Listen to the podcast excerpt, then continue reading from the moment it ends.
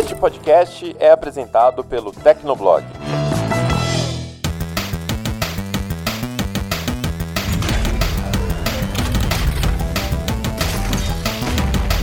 Fala galera, tá começando mais um Hit Kill, o podcast de games do Tecnoblog. Eu sou a Vivi Werneck. E eu sou o Felipe Vinha.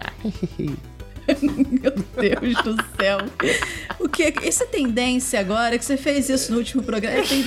Eu não tô É tentando porque- entender o que é que porque é não tá aquele isso. calor infernal no Rio de Janeiro, eu tô gravando de roupa, no- com frio, então tá tudo bem. Pronto, agora todo mundo sabe que você grava o Hit Kill pelado no verão. Olha a informação, olha aí o exposed, Não, não, gente. não, não, não. Agora é tarde, meu bem, agora é tarde. Agora eu tô gravando de roupa. Mas, gente, vamos lá, né? Vamos lá, depois desse exposed do Vinha, primeiramente eu queria agradecer a todo mundo que tá comentando, compartilhando e destacar aqui, né, a repercussão mega positiva que teve o último Hit Kill, né, o, o Hit Kill 21, que a gente falou sobre jogos para MS-DOS ou MS-DOS, porque ainda teve essa discussão ainda, né? Caramba, Vivi fala DOS. Gente, eu sempre falei DOS a minha vida inteira. E aí eu descobri que tem uma facção das pessoas que falam DOS e outra que fala DOS, então DOS ou DOS, como vocês se identificarem. Muito obrigada por terem comentado, compartilhado as experiências de vocês, os joguinhos que vocês jogaram naquela época e tal.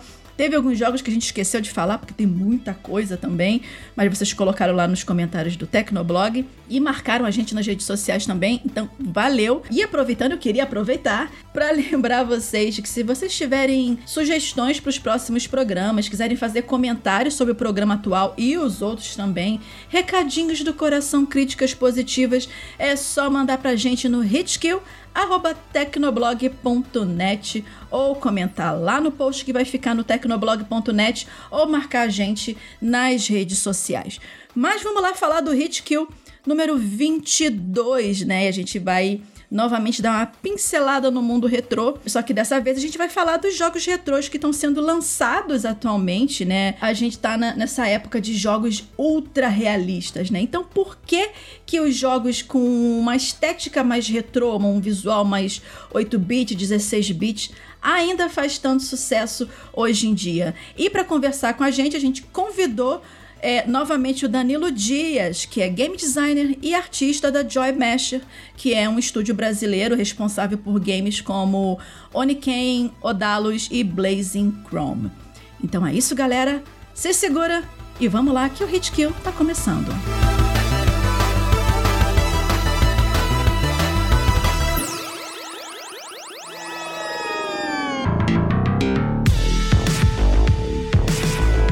Então, galera, a gente tá em 2021 e assim, normalmente, apesar de não ser uma regra, né? Toda vez que a gente pensa em, em jogos, acredito que a primeira coisa que vem na mente de muitos jogadores são o quê? Gráficos ultra realistas e agora também ray tracing para quem tem placas de vídeo, até os videogames da, da, da nova geração, 60 FPS e por aí vai. Inclusive, tem gente que costuma atrelar a qualidade total de um jogo apenas pela forma como é que ele se apresenta visualmente, né? Então, tipo, ah, esse jogo, esse jogo é muito bom. Nossa, ele tem uns gráficos lindos, não sei o quê. Ah, não, esse jogo é ruim, já viu os gráficos, né? E, e o curioso também é como que as pessoas associam, eles resumem né, é, é, toda a parte técnica, né, visual, som, sombras, a gráficos, né? Os gráficos são isso, os gráficos são aquilo, mas isso até é uma forma de resumir as coisas. Mas então, na contramão desses gráficos de ponta high-end, existe um estilo de jogo, ou melhor, uma estética é, tanto visual quanto de gameplay, às vezes, que resiste ao tempo e aos avanços das placas de vídeo. E eu tô falando dos games com visual e gameplay retrô, um gameplay old school, né, da época que lembra muito a época do Mega Drive e Super Nintendo, por exemplo. Ou E até pra- antes, inclusive. Ex- ou até antes, com certeza, né? Nintendinho, os 8 bits da vida. E para conversar com a gente sobre esse tema, né, o Hit Kill recebe novamente o Danilo Dias, que é game designer e artista do estúdio brasileiro Joy Masher. Tudo bom, Danilo? Ô, tudo bem? E aí, com vocês? Tranquilo? Tudo beleza, meu querido. Aham. Mais um ano aqui de, de quarentena, de, de, de é. pandemia, mas a gente segue, segue a vida.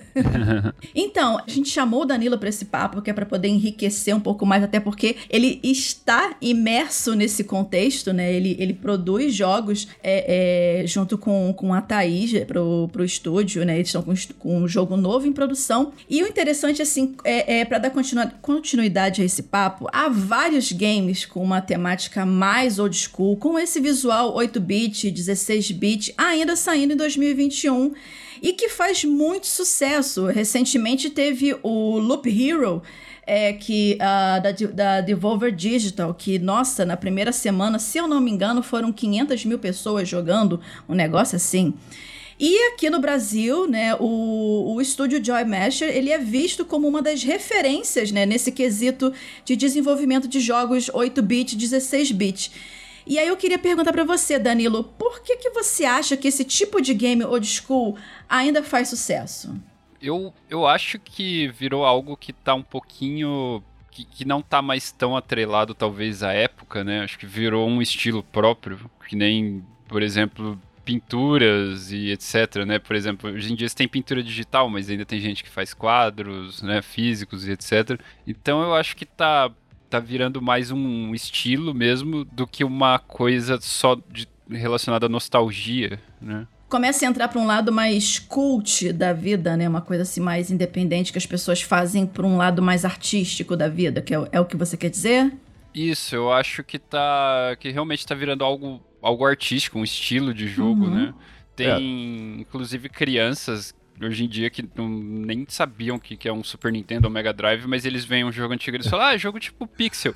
É, é isso que eu ia falar. Tipo, hoje em dia, an- antigamente era fácil associar esse estilo a um jogo mais retrô e old school, porque a gente viveu essa época, né? Mas hoje em dia existem pessoas aí de 15, 20 anos que não viveram e que não tem essa, essa referência de Mega Drive, de Nintendinho, coisas do tipo. Então, realmente é, é quase como se o gênero tivesse se transformando em outro, o tipo de jogo de retrô, agora é simplesmente um jogo pixelado, um jogo de gráficos mais simples, entre aspas, né? Que nem sempre.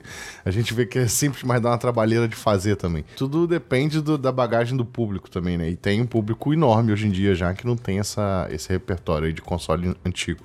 Isso é uma coisa bem interessante, porque assim, é, vocês terem tocado nesse assunto do pessoal novo interessado, porque normalmente quando você pensa nesses jogos com essa estética, primeiramente visual, né? Porque é a primeira coisa que você vai bater o olho ali, você vai ver que tem uma estética diferenciada do que se está acostumado atualmente, vamos dizer assim é que você atrela esse tipo de jogo a só gente que viveu a época do 8-bit, 16-bit, que vai se interessar por esse tipo de jogo. Apesar de que eu acredito que ainda seja a maioria, mas assim, tem uma galera nova que tá começando a jogar bastante. Tanto esses jogos antigos via emulador, porque muitos deles não tiveram acesso aos videogames na época, quanto investindo, é, é, comprando é, é, jogos com estilo old school que estão sendo produzidos hoje em dia. Você vê, por exemplo, na, na Twitch, tem uma parte só, tem um- uma categoria, se não me engano, é retrô. O, o nome da categoria. E você entra lá, tem um monte de gente. E você vê que às vezes são muitos jovens jogando games é, é, com essa estética mais, mais antiga. Vocês acreditam assim que isso também seja é, por conta do desafio que, esse jogo, que esses jogos apresentam também em relação aos jogos de hoje em dia? Eu acho que sim, inclusive eu concordo com, com você 100%. A grande maioria ainda é, que consome jogos desse estilo são as pessoas que não têm mais esses jogos, né? E queriam no- novos jogos velhos. eu acho que por causa da dificuldade, tem jogadores mais jovens que acham interessante e como da, que nem o cara gosta de streamar no Twitch lá, pô, ó, eu vencendo contra três em uma vida, sabe? Tipo, é, é, é, provavelmente a maioria nunca jogou esse jogo quando era moleque, mas conheceu com um emulador. E daí, por causa de Aham. youtubers e criadores de conteúdo, a galera vai, vai tendo acesso a esse conteúdo, começa a curtir, assim, vira, vira um tipo de vício, né? Assim, Sim. em- no- nessa parte de mostrar a sua habilidade, assim. Então é legal também. Sim, e tem uma galera que faz speedrun desses jogos também, né? Que pega, ah, não, vamos lá, aquela, não, é, não, não apenas completar, mas tenta fazer um speedrun daquilo pra ver, pra é, é, se provar, vamos dizer assim, né? Pra ver se, não, agora eu consegui fechar, vou fechar contra em speedrun. É hardcore o negócio, entendeu? Sim, é. é. Tem muita. Eu acho que eu vejo mais speedrunner, moleque mais novo, assim, tipo, mandando uns tempos absurdos nos meus jogos do que um pessoal mais velho, sabe? Aham, uhum, aham. Uhum. Não, eu, inclusive, eu tava conversando com o Danilo aqui antes da gente gravar e eu não consegui terminar o Oniken até hoje, porque Mas o Oniken é terrivelmente hardcore. Inclusive, foi nosso primeiro jogo, né? Então ele uhum. já viu, né? Era um negócio. É. Nossa senhora, assim, meu Deus do céu, a pessoa de, tava com ódio encarnado quando fez esse jogo, porque não é possível. não deu bug, só pra, só pra constar. É, mas eu tava ruim mesmo no jogo, era o eu. Jogo foi feito na força do ódio, coitado do jogo. com, com certeza. Né? E Além disso, né, a gente está tá fazendo esse contraponto entre jogos, é, é, esse contraponto temporal, vamos dizer assim, né? De jogos atuais com gráficos ultra realistas e mecânicas diferentes, porque a gente fala de, é, é, de estética old school e a estética atual. Vocês entendam estética não apenas pelo lado visual da coisa, também é, claro, mas também em toda a mecânica é, é pela qual o jogo é desenvolvido. É um nicho, é um subnicho dentro do nicho dos games, o, a, a parte dos jogos é, old school, né? Com essa, com essa pegada old school. E é claro que, obviamente, né, que apesar de ter esse lado artístico, esse lado que está se tornando um cult, alguma coisa assim do tipo, ele ainda faz barulho. Porque você nota, por exemplo, nas principais premiações que, que tem tido, né? É, foi, foi outro jogo da, da Devolver Digital que foi premiado, o Car Carrion, ou não sei se foi é, premiado ou se, ou se concorreu. Eu gostei dele, o Vinha não gostou muito dele. Acho que foi o Vinha que comentou eu? que não gostou. Não, eu amei. Eu você amei. amou? Quem foi que disse que não gostou desse jogo? Não sei, eu Nossa, eu gostei muito. Ele parece um simulador de The Thing, assim, ser um monstro. Sim, não, eu achei, assim, muito legal o jogo. É. Então, assim... E ele é... Você nota que ele tem um aspecto visual retrô, mas que ele já tem um gameplay adaptado para hoje em dia. Sim, é um jogo né? bem moderno, né? Exatamente. Uhum. Então, tipo, é só a roupa dele que é roupa velha. Uhum. Roupa velha, entre aspas, né? Então. Não, eu... e às vezes, uhum. às vezes esses jogos, assim, o Danilo com certeza vai poder falar bem mais sobre isso. Mas esses jogos, assim, que tem visual simples, eles só parecem simples assim na capa, mas tu vai ver, o, os bichos têm até ray, ray tracing se bobear, sabe? De uma, de uma certa forma. É, a programação envolvida também para uhum. fazer um jogo tipo Carrion é absurdo, assim. Porque Sim. você tem que fazer os, os, os os bonequinhos reagirem a tudo, sabe? Num ambiente Física. muito difícil de programar isso aí. Eu não, eu não faço ideia como foi feito, sabe? É, é, bem complicado mesmo. Gente, colocaram Ray Tracing no Minecraft. Eu não duvido de mais nada nessa vida. Eu joguei vida. com Ray Tracing. Fica bonito a beça, viu? Sim, sim, com certeza. Fica. Então, tipo, depois dessa, eu não duvido de mais nada, porque o, o Minecraft, inclusive, ele é o ápice do pixelado. Porque... Não, inclusive o Minecraft é um ótimo exemplo, porque muita gente tem até um meme, né? Que ah, o molecada vai pegar um setup de 10 mil reais pra rodar Minecraft.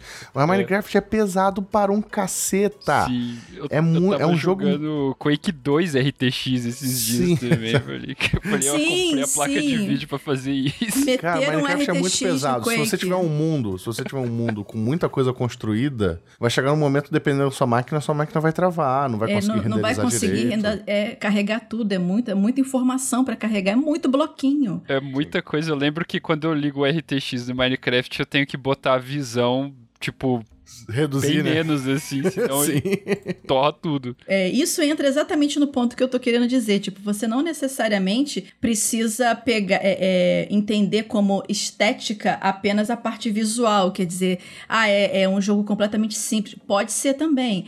Mas envolve toda uma mecânica, todo um, um, um, estilo de gameplay.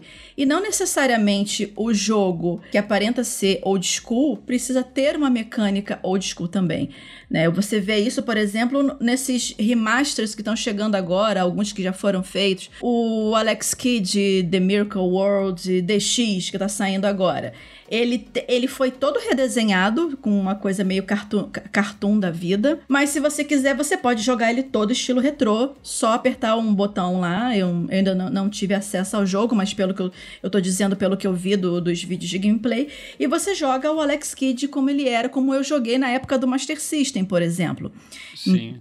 Isso é bem legal. Até continuações de jogos antigos eles estão fazendo isso. Tipo. O Street minha... of Rage isso, 4, né? É, uhum. Foi a minha publisher que, que produziu esse jogo em house junto com o estúdio, assim. Uhum. E foi bem legal ver eles. Dese... Eu vi os caras fazendo os desenhos, os testes. Eles basicamente ficavam jogando Streets of Rage 2 e tentando reproduzir aquilo só que em HD. É bem legal, assim. Sim, sim. Então, assim, você dá um polimento em alguns jogos antigos, porque assim, óbvio, né? Você tem que ver as restrições técnicas que existiam na época. Então, às Sim. vezes, apesar de algumas pessoas ficarem, não, mas não pode mexer, tem que ser exatamente igual. Às vezes é interessante você aproveitar que hoje em dia você pode fazer patches, você pode fazer atualizações e você polir coisas que antigamente, quando a gente tinha o cartucho ou a fita, conforme você chamar, você tinha que aceitar se tivesse o jogo bugado em alguma parte pronto, porque Sim. você não tinha como você receber um patch. Só é. se de repente lançassem um, um, segundo jogo, uma outra versão do jogo, mas aí você teria que comprar uma outra fita, um outro cartucho. Então, assim, atualizações, polimentos de gameplay é, são super bem-vindos, mesmo mantendo essa, essa estética, sendo fiel, entre aspas, né, ou, ou tanto possível, a como era o jogo, o, o jogo anteriormente. Mas aí eu queria puxar um outro assunto sobre, sobre esse tema, que é justamente esse embate, vamos dizer assim, entre gerações, né? É, eu queria perguntar para vocês dois, né? O que, que vocês acham que um jogo retrô ele precisa ter de diferencial para chamar atenção em meio a esses games com gráficos ultra realistas? Por que, que vocês acham que os games com estilo old school ainda estão abocanhando ali o pedacinho do bolo da, da audiência dos jogadores? Cara, eu, eu vejo dois extremos, assim, que, que, que se destacam, né? Tem, tem jogos que conseguem se destacar hoje por serem extremamente retrô, parecendo que foi feito na época mesmo, que é o caso de os, os destaques que a gente tem com os nossos jogos, é porque a gente tenta replicar uma coisa muito de época. Por exemplo, a gente trabalha com paleta reduzida, a gente não usa quase efeito de alfa, efeito de blending, sabe? Tipo. Traduz é... aí, efeito de alfa. É, pra galera de... que tá ouvindo. efeito, efeito de alfa é aqueles efeitos de transparência e, e bloom, glow, assim, sabe? Tipo, ah, tipo aquelas sim, luzes, sim, sim. assim que você vê que não parece. Ela não é feita com pixel, ela é feita com partícula mesmo, né? A gente não usa partícula. Partícula que a gente usa, a gente programa na mão mesmo, igual, sabe, no Mega Drive, no Super Nintendo, quando você vê uma faísca voando, sim, era algo que, que, era, que é mais duro, assim, né? Então, é, você vê, tipo, o destaque de um jogo assim, que ele parece quase uma réplica de um jogo feito naquela época, e você vê o destaque de um jogo que ele pega é, várias coisas do retrô, mas ao mesmo tempo ele, que nem o Carrion, né? Ele pega o visual do, do retrô, só que ele, ele, ele traz uma coisa totalmente inovadora, assim, uma coisa moderna, sabe? É, é, óbvio que o, eu acho que o mais moderno, assim, que nem o Carrion, ele tem uma. Ele tem uma cobertura mais ampla, sabe? Ele não exclui um público que não gosta tanto daquele estilo mais retrosão, entende? Então eu acho que depende, sabe? É, é mais coisa de. É uma alternativa aos jogos que a gente tem hoje, né? Sim. Que são os AAA, uhum. assim que não são experiências ruins. Eu, por exemplo, eu gosto muito de jogos AAA também. O é, que, que foi a última coisa que eu tava querendo jogar agora? Eu tô querendo jogar o Resident Evil 8. Agora ah, ele tá muito de legal. placa de vídeo. é, então. Então, assim, é bem, bem, bacana, sabe? Eu acho que é só. É, são mais opções pro jogador. Eu acho que é nesse caminho aí que o Danilo falou mesmo, com a autoridade dele como desenvolvedor, né, claro. E eu acho que tem outros apelos também que, primeiro, normalmente são jogos mais baratos, né? Então Sim. a gente tem, por exemplo, o próprio Carrion, ele custa 38 reais na Steam. Então, tipo, não é um jogo de 100 reais, 200 reais. Então, e, e aí nas promoções você tem ainda um preço ainda mais baixo. E a, a despeito de, do que eu falei aqui do Minecraft, que é um jogo pesado, que exige bastante da, sua, da máquina da pessoa, muitos outros jogos que são considerados retrô e, e com gráficos mais não comparáveis a AAAs e tal, costumam ser jogos um pouco mais leves. E a gente tem que lembrar que um PC gamer de ponta não é acessível a todo tipo de público, né? Com certeza. Tem Ainda muita mais gente... hoje, né, com o preço das placas É, de não. vídeo. Meu a Deus do Nem disposição. se céu. fala. Uma placa de vídeo custando 30 mil reais. Eu mesmo, eu, eu- peguei um PC Gamer agora, esse mês. Eu, não- eu não tinha um PC Gamer há 10 anos na minha vida. Eu tava usando, inclusive, um, um Mac super simples que não rodava quase nada. Então, tipo, minha, minha opção de jogo. Óbvio, eu tenho dois consoles, mas, tipo, quando eu queria jogar no PC, eu tinha que jogar um, um, um jogo retrô simples, sabe? Um Papers, Please, que é Sim, super sim. leve. O próprio Carry On, tu vê que nos tinha. ah, requisito mínimo dele aqui é, é a memória de 1 GB. Putz, isso é, tu encontra em qualquer computador hoje em dia uma memória, de 1 no GB. celular, né?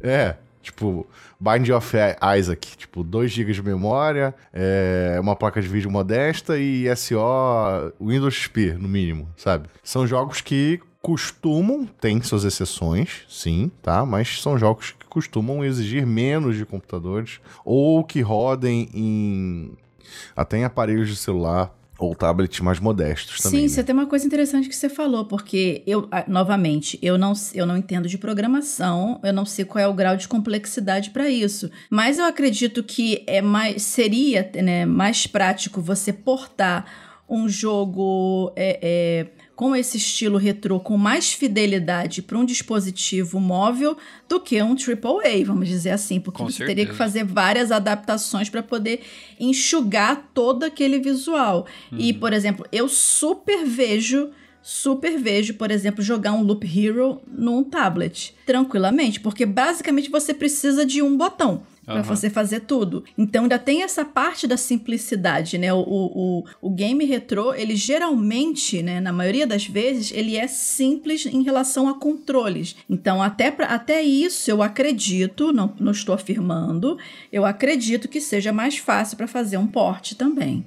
Também acredito. É, eu, eu- eu sempre brinco que pra portar jogos assim, indie, retrô, é, assim, o port não é simples, ainda dá trabalho, né? Porque você tem que você tem que ver primeiro se sua engine exporta, né, Pra pra isso aí e tal. Mas a partir do momento que você começa a trabalhar no port, as coisas vão fluindo mais tranquilamente. Eu acho que o maior problema é, é o Switch. Eu não sei o que acontece que, que é difícil portar pra Por Switch. quê? É sério? Pois é, cara, eu, o Blazing Chrome, é, que é um jogo super simples, que é um jogo pixel art, assim, é, feito no Caraca. Game Maker e tal. A gente teve que tirar coisas dele porque matematicamente estavam pesando na CPU do Switch, sendo que num, num celular podreiro que nem o meu ali, tava Mano. indo tranquilo. Eu não, eu não entendo direito quais os fatores. Eu, eu lembro que a gente teve que tirar, por exemplo, as cápsulas das balas que ricocheteavam no chão, sabe? ah, Tipo, no Switch não tem esse, não esse tem. efeito? Caraca. é, a gente teve que refazer como as partículas de fogo funcionavam, a gente teve que tirar a sombra do bonequinho, tem uma sombrinha no chão, assim, na-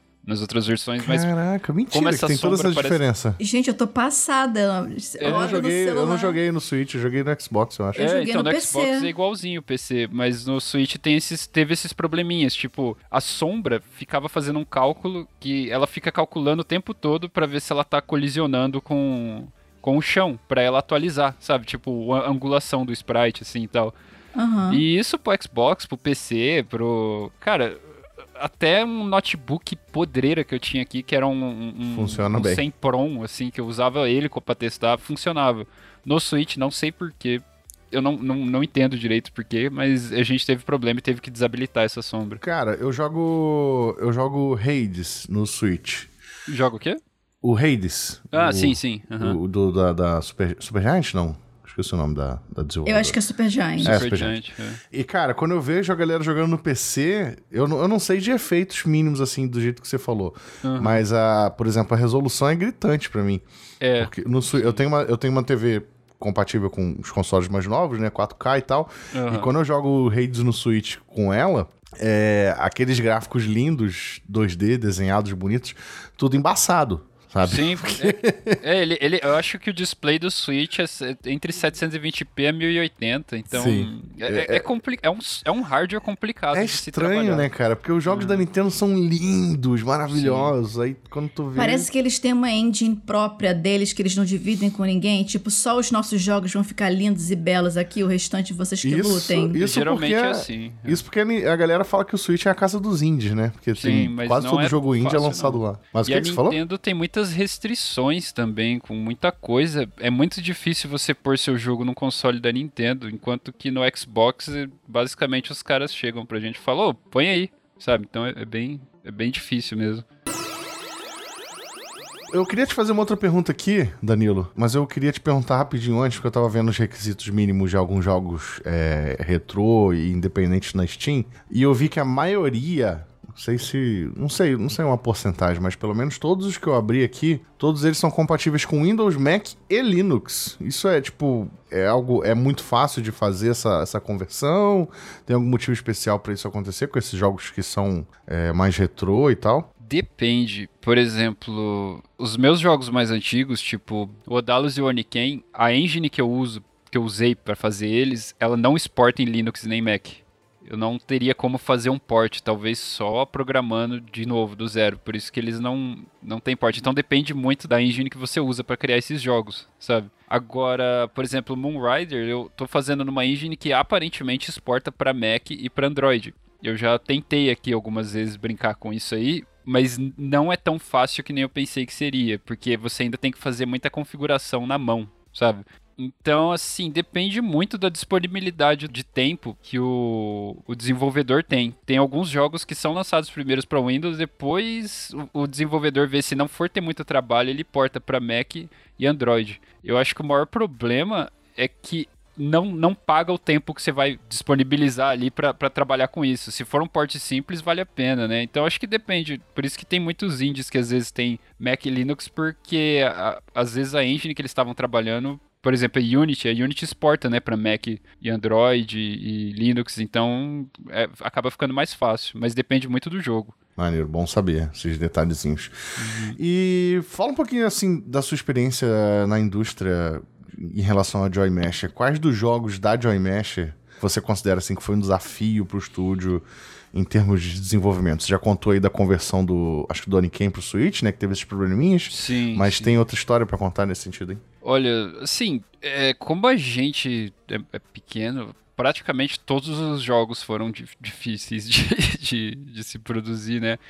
Mas o Blazing Chrome eu acho que até então foi o nosso maior desafio mesmo, porque ele foi o primeiro jogo que a gente realmente aumentou um pouco a equipe, sabe? Eu juntei com um amigo meu, Yuri, que é programador, e a Thaís virou 100% produtora, então virou tipo um, um, mini estúdio mesmo, sabe? Foi eu e o Yuri na parte braçal, a Thaís produzindo, fazendo, agendando reunião, tratando com o publisher, que foi outra coisa que a gente nunca teve na vida, sabe? A gente sempre publicou nossos jogos. E bastante viagem, sabe? Então foi, foi difícil. E, primeiro, e assim, a, o, o porte também, como eu falei, para os consoles, né? A gente, o Yuri sofreu muito. É, tentando portar o Blazing Chrome para Switch e tal. Foi, foi um desafio grande. Agora, trabalhando no Moonrider, a gente tá tendo outros problemas que estão sendo bem difíceis também, que é teve problema de tentar entender o que a gente podia fazer com esse jogo, porque ele começou de uma forma e no meio da produção ele tá virando outra coisa, sabe? Uhum. Foi um erro nosso, óbvio, né? Porque a gente devia ter pensado isso antes. Mas tá, foi algo que foi um grande desafio e só agora que o jogo tá, tá começando a ficar mais smooth a produção dele, né? Por assim uhum. dizer. Mas isso atrapalhou muito a nossa organização também no jogo. Então tá. É, é terrível. Todo jogo parece que não, não, não melhora. Você pensa, ah, agora eu tenho experiência, agora a coisa vai fluir. E não Olha, inclusive eu tô vendo aqui no Steam, o Blazing Chrome está em promoção, hein? Até dia 17 de maio, se você estiver ouvindo esse podcast aí, então já sabe que você pode comprar 50% mais barato. eu não sabia. Eu não sabia. Eu vou anunciar no Twitter. Obrigado. Prepare-se para arrancar os cabelos, tá? Porque olha, o Danilo, ele, ele faz esses jogos com a Thaís com a força do ódio, porque, nossa senhora. o, fora que o Blazing Chrome teve o Yuri também, que, que ele é Outro tão com a força do ódio. Sim, ele é tão pai quanto eu e ele é um cara que platinou o, o Cuphead. Então, ah, o Meu Yuri, Deus o Yuri do que céu. É, é, o programador. Yuri... É o programador. Ah, tá. Achei que fosse o Yuri do Crunchyroll. A pessoa não, platinou o, o, o, cup, o, o. Já vai falar cupcake. Cupcake. Boa! É a fome, gente. Né? O Cuphead. E aí foi, não, agora eu vou programar o jogo com a força do ódio. Sim, e é isso aí. E, e ele foi de ele foi de certa forma designer também, então, tipo, tinha horas que eu ia jogar, eu falava, velho, o que, que você fez aqui? Tá difícil pra caralho dele. Ah, gostou, amigo? e, né, e, e, aproveitando, né, que a gente tá falando dos jogos que a gente jogou, que tem curtido, né? Eu hum. queria, assim, só tipo uma curiosidade de saber de vocês, assim, o que, que vocês estão jogando de, com, é, de jogos estilo retrô, old school, nesse momento ou que vocês jogaram bem recentemente que assim que deu uns cliques muito legais na sua cabeça, né? Eu já até comentei aqui, mas eu vou até falar novamente que assim, eu estou viciada em Loop Hero. Eu não estava dando nada pelo jogo, né? Tipo, ah, posso só apertar um botãozinho e ficar dando voltas, porque é exatamente isso. Você é um botão ou no é, pode ser no, no mouse ou, ou na barra de espaço e é um bonequinho que fica rodando em círculos, né? Um looping eterno. Eu, você... simplesmente não consegui dar upgrade no meu segundo upgrade no meu acampamento ainda. Difícil. O que? Eu já, des... eu já desbloqueei todos os meus personagens, o Necromancer. Já tô praticamente da metade para cima dos, dos upgrades. Mas a questão, o legal desse jogo é que assim, ele é uma. Eu até comentei, dei, é, falei com ele, falei sobre ele nas dicas de jogos. Ele é uma mistura de, de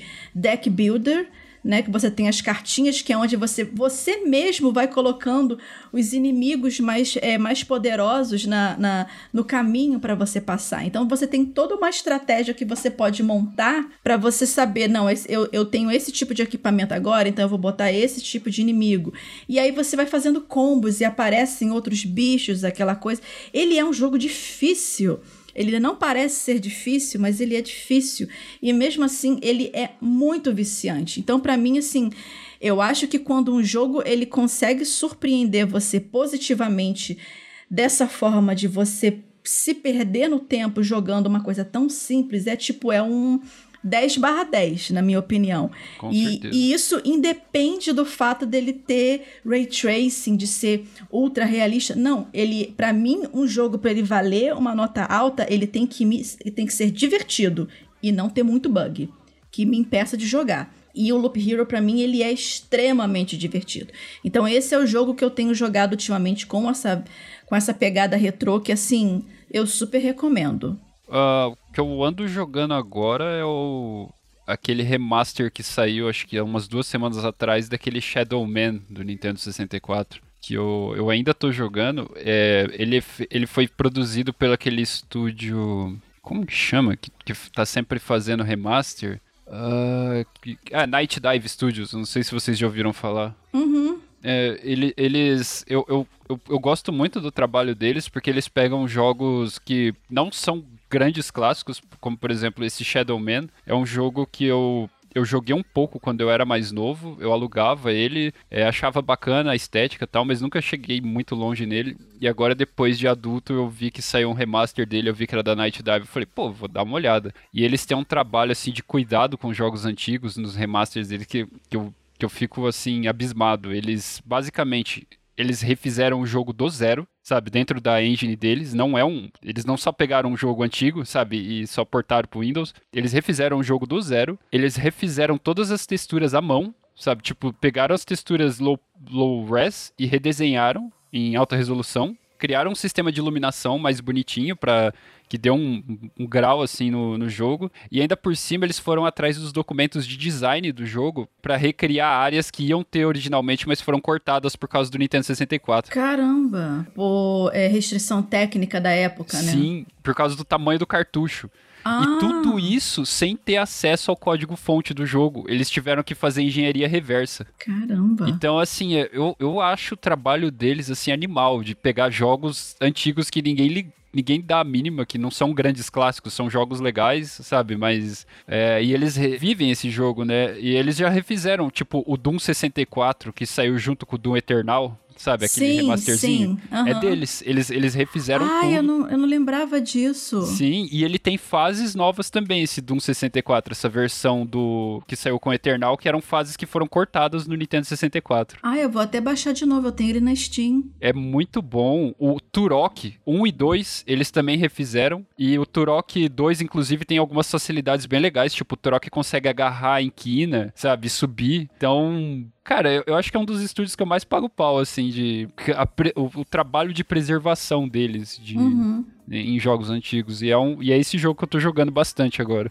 Eu tô com 18 horas de jogo, fazia tempo que eu não me enfiava numa coisa assim. E é aquela coisa que, eu tava, que a gente tava comentando antes, tipo, o jogo ele mantém a estética que consagrou o jogo no passado. Sim. Mas como na época não dava para fazer patches de, com melhorias, né, por conta de restrição do, do, do cartucho e essas coisas faz-se hoje em dia, faz-se todas as melhorias que talvez na época os desenvolvedores quiseram fazer, mas não podiam, vamos dizer não assim. Tinha. Ou até por falta de visão, porque eu, daquela época, game design 3D não tava ainda, eles estavam aprendendo, né, o que eles podiam fazer. E eu acho muito legal, por exemplo, eles puseram bastante facilidades modernas, assim, tipo, você tá jogando, se você pressiona o botão do meio do mouse, aparece aquela rodinha de arma, sabe, que você pode escolher a arma que você quer. Uhum. O Shadow Man, ele é um jogo meio Zelda, então você tinha que entrar no menu, equipar a arma e voltar, sabe? Uhum. Então isso ajuda bastante assim no jogo. Ele mostra quantos itens você tem naquela área e quantos ainda você pode pegar, coisa que no original não tinha, sabe? Então é bem bacana. E você, Vinha, tem jogado alguma coisa com uma cara meio retrô ultimamente? Ou jogou há um tempo que você possa comentar? É, eu tô no Loop Hero também esses dias, como Outro eu te falei. Vício. Eu, é, eu ainda tô lutando pra me dar bem no jogo, porque realmente é é bem difícil no início de, de você dominar. E, não, em geral, é tipo, eu fico muito de olho. Uma empresa que lança muito jogo assim nesse estilo é a Devolver, né? É, ela não é produtora, mas ela é publisher de vários jogos nesse estilo. E um outro exemplo legal também que eu gosto deles recente é o Disc Room que saiu no Switch, saiu no PC. Acho que foi Switch PC só, né? Que é um jogo meio de dungeon, só que ele não chega a ser retrô, porque ele tem um. Ele é, ele é um pouco, sim, mas, tipo, tem um visual mais moderninho. Mas, cara, é surreal esse jogo. Joguem. Ele parece ser simples, mas conforme você vai avançando, você vai descobrindo. Como, como que é o nome? O, Disc Room. Disc, Disc Room? Room? É, sala ah, de disco. Beleza, vou procurar então. Você não conhecia não, cara? Recomendo não conheço, muito. Cara. Recomendo muito. E eu não quero falar muito para não estragar surpresas, mas joguem e se surpreendam, porque ele parece ser super simples. Ele é tipo... Tem aquela visão do Zelda de Super Nintendo, né? Uhum. Que você anda pelas dungeons. E tem uns discos rodando que matam o personagem, você tem que ir desviando dos discos. E aí você vai destravando habilidades para facilitar esse trabalho conforme você avança pelas salas. Só que tem um momento do jogo que você fica tipo, putz, minha cabeça explodiu. E é isso. joguem, Pô, legal. joguem Room, que é fenomenal. Eu tô sentido. vendo, ele é bem bonitinho, né? Ele... É. Uhum. Ele bem, tem um gráficozinho bem polido. Ele não, ele não, é nem, não dá nem pra classificar como retrô, exatamente. Ele parece ele desenhado segue... à mão, assim. É, é. Mas ele mesmo. segue um estilo por conta dos menus e tal. Uhum. E, e, essa visão no tipo, tipo a visão do Zelda, aquele isométrico meio. Não é isométrico, né? A visão superior, né? Enfim, recomendo bastante. É, a maioria dos jogos da, da Devolver são nesse estilo, né? Que, que tem um estilozinho mais retrô em alguns casos, né? O próprio uhum. Loop Hero é deles também. Praticamente qualquer jogo que eles lançam eu me divirto bastante. O Carry On também foi lançado por eles, então vale a pena dar uma olhada. E galera, assim, como é que vocês enxergam o futuro do, dos jogos com essa estética old school para os próximos anos? Tem chance de continuar conquistando essa nova audiência, né? Ou ele corre o risco de, assim, de meio que ser jogado um pouquinho de lado e virar um cult mesmo, só para um pequeno nicho de pessoas? Eu fico um pouco conf conflitado, assim, conflitado. Eu fico em um certo conflito quanto a isso, porque uma parte de mim acha que, que nem eu já acho agora que vai virar um estilo e vai continuar e tal. Só que eu também tenho medo de talvez acontecer de é, esses tipos de jogos derem uma cansada nas pessoas, sabe? Tipo, é, como já tá acontecendo um pouco, eu vejo muita gente falando, ah, outro jogo pixel, sabe? Tipo, uhum. ah, outro Metroidvania, sabe? Tipo, então, isso eu acho que já aconteceu, inclusive, com Metroidvanias. As pessoas estão ficando de saco cheio de outro jogo indie Metroidvania saindo, sabe? Então, é, eu vejo muita gente falando isso, assim, mas eu não sei. É, é, eu tento a, a não ficar muito positivo, porque eu eu não quero quebrar minha cara, né? Então.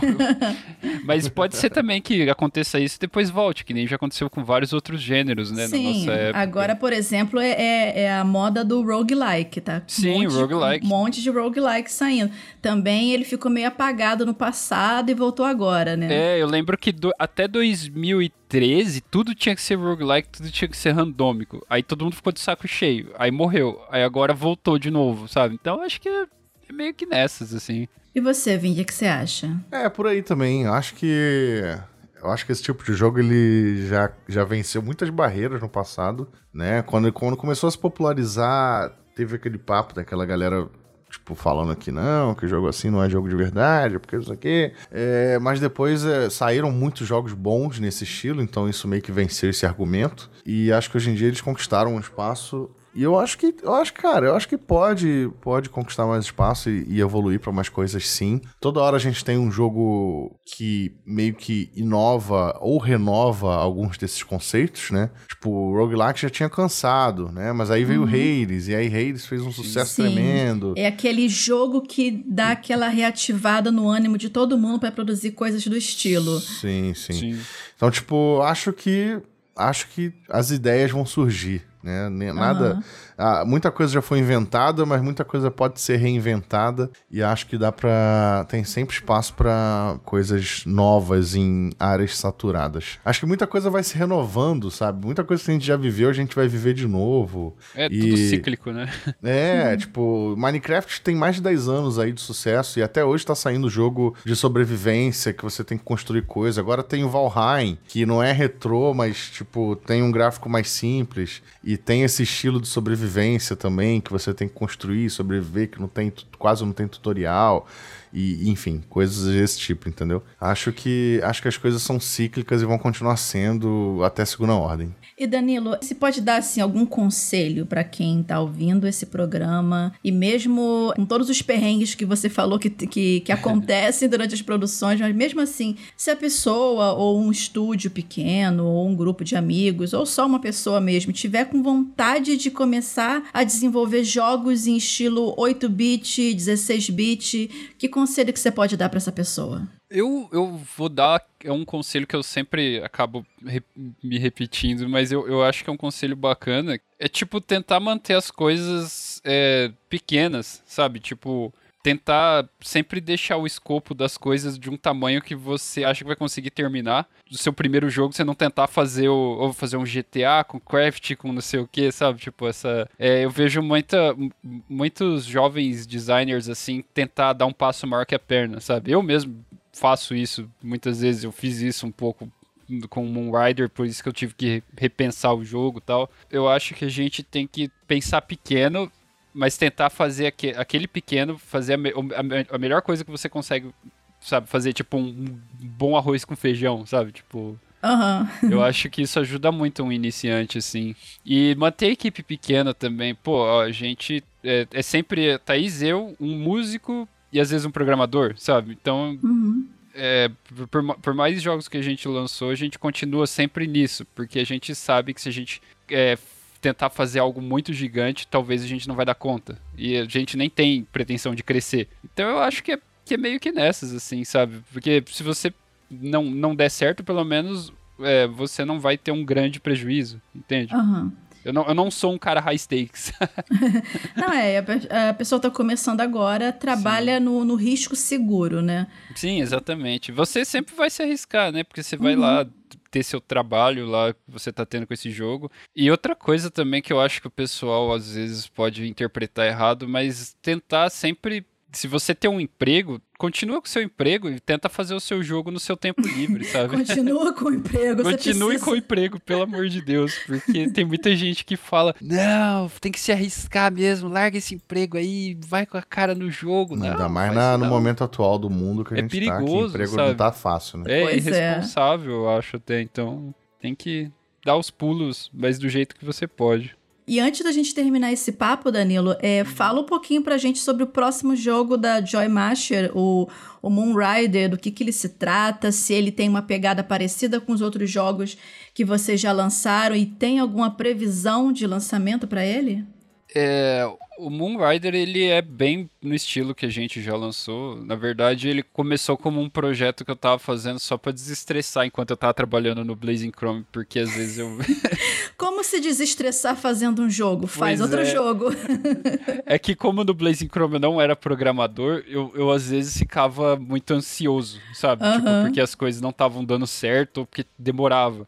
Aí eu, fica, eu falei, cara, eu vou tentar mexer nessa engine nova que eu queria aprender, que era o Construct. Eu nunca tinha usado Construct antes. Aí eu comecei a brincar lá e começou a virar um jogo sério mesmo. Ele é basicamente. Ele é uma mistura de é, Mega Man Zero com é, Shinobi. Lembra do Shinobi do Mega Drive? Não sei se vocês lembram. do Sim. Shinobi. Sim. Shinobi. E ele tem uma pegada também do Hagani do Super Nintendo, que é um jogo super, tipo, obscuro, mas tem um grupo de pessoas que gosta, que acha ele muito legal estilisticamente, assim. Então ele é, ele vai ser um jogo de ação, plataforma, com um pouquinho de. bem pouco de exploração, mas que nem os Mega Man X antigo, né? Que você dava uma explorada pra pegar alguns itens, né? Mas ele é nessa pegada, assim. E tem uma data de lançamento pra ele, alguma Ai, previsão? Deus. É aí que entra a parte terrível, né? Porque até com a pandemia e tudo, a gente tá. ó, Tipo, o jogo tá avançando, Aham. mas tá difícil de estimar qualquer coisa. E tem muito Entendi. problema grande pra, pra, se,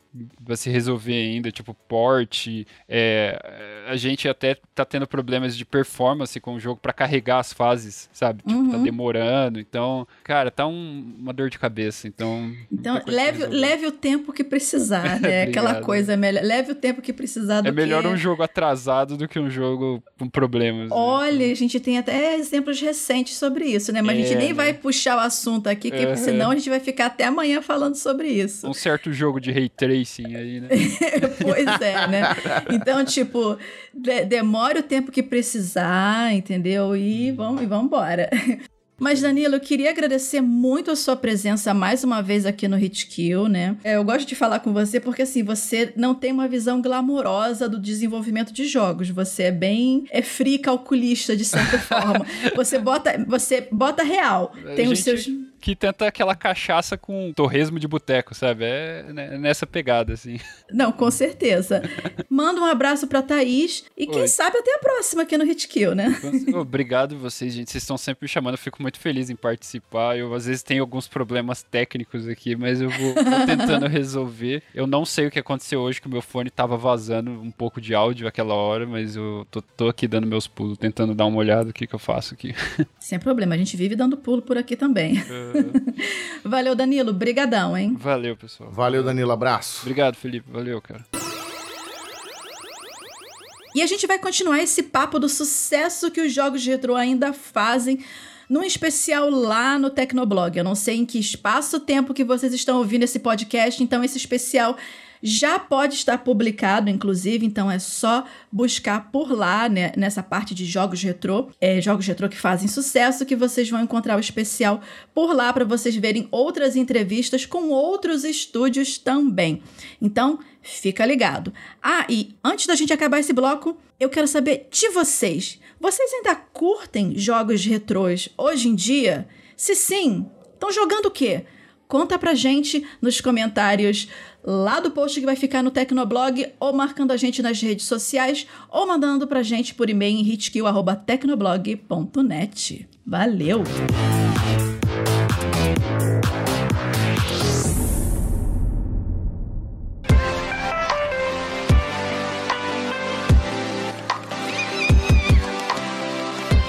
E começando o nosso bloco de dicas de jogos, que é aquele espaço no Hitkill em que o Vinha e eu trazemos para vocês algum jogo que a gente tá testando no momento e que de alguma forma ele chamou a nossa atenção e a gente quer compartilhar isso com vocês para ver se vocês de repente se incentivam a jogar também, quem sabe, né? Bom, então deixa eu, deixa eu começar aqui, Vivi, falando sobre o jogo que eu tô jogando, que, aliás, é foi assunto da minha última análise aí pro Tecnoblog, que é o Resident Evil Village, ou Resident Evil 8, né, como também tá sendo chamado. Eu tô rejogando, na verdade, em outra dificuldade para poder destravar as coisas e aproveitar mais do conteúdo extra que o jogo traz. porque eu já joguei para fazer análise. E, bom, tudo que eu achei do jogo eu já coloquei na análise, tá? A análise, inclusive, ela foi feita sem spoilers e seguindo todas as diretrizes que a Capcom é, informou no, no embargo. É, então, muita coisa a gente não pôde contar na análise. Ela foi uma análise bem técnica, bem focada nos quesitos técnicos do jogo e tal, que ele representava.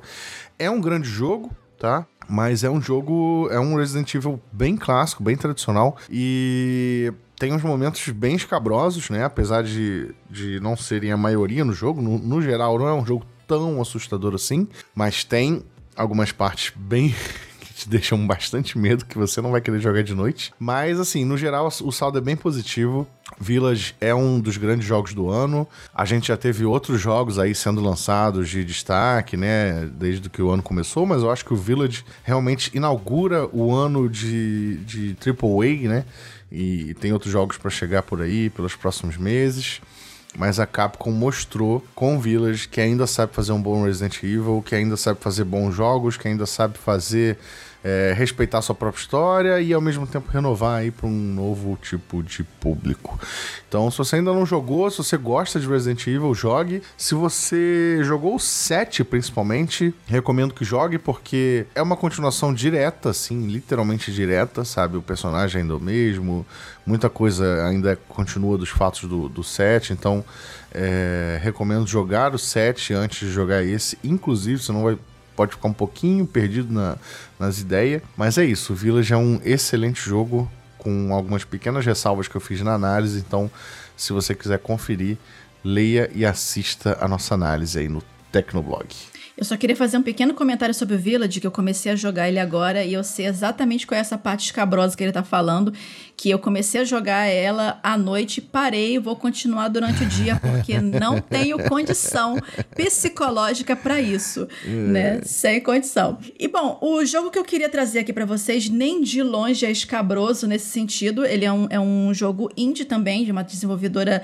é, brasileira que é o Dandy Ace, que ele é uma uma pegada bem Hades da vida. Ele é um, um roguelike. Só que é, ele é um roguelike com uma pegada um pouquinho deck builder também. Ele conta a história de um, um, um mágico que, por inveja de um outro mágico que fazia mais, mais sucesso que ele, aprisionou ele e as assistentes dentro de um espelho amaldiçoado.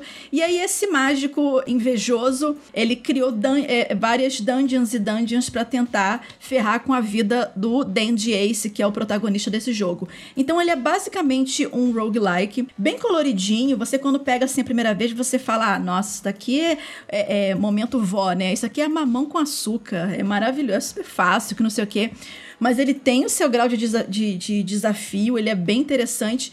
E uma coisa bem legal que eu achei desse jogo é que, assim, se você curte fazer streamings pela Twitch, por exemplo, logo no início do jogo ele tem um modo Twitch, que é aí que vem a, a parte legal. Você pode atrelar ele à sua conta da Twitch e as pessoas que estão assistindo, no, que estão nos comentários, elas podem votar para jogar monstros para você matar, para você é, é, lutar contra, ou buffs, ou, ou itens para te nerfar ao mesmo tempo. Fica uma coisa completamente divertida e totalmente caótica também. Né? Então, é um jogo interessante e simples né, para você jogar junto com o seu público, caso você também seja um streamer. Inclusive, eu vou testar ele em algumas lives nesse sentido para ver como é que funciona. Ainda não testei. Mas tá aí a minha dica pro Dandy Ace. Se você curte roguelike, se você curtiu o Hades, ele é uma versão um pouco mais simplificada do Hades, não tem toda a profundidade da história e nem da música do, do Hades, mas ele é bem divertido também. E eu acredito que se você curte o estilo, você vai gostar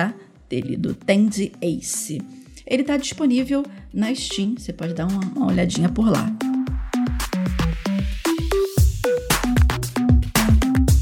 E é isso aí, galera. Chegamos ao fim de mais um Hit Kill, o Hit Kill número 22. Diz pra gente aí nos comentários se você curtiu o programa, se você tem sugestões novamente, hitkill.tecnoblog.net para recadinhos do coração, críticas positivas, mas manda mais recadinhos do coração que a gente gosta, né? Pandemia, tá todo mundo meio carente aqui, manda mensagens positivas, né? E também, se você quiser falar com a gente, você pode encontrar eu e o Vinha, Vinha e eu, nas redes sociais. A minha pessoa você encontra por arroba Vivi Werneck, E arroba Felipe Vinha por aqui, hein? Não se esqueça, anota aí que é bem difícil lembrar, viu? É, oh, super difícil. e é isso, galera. A gente se vê no próximo HQ. Uau!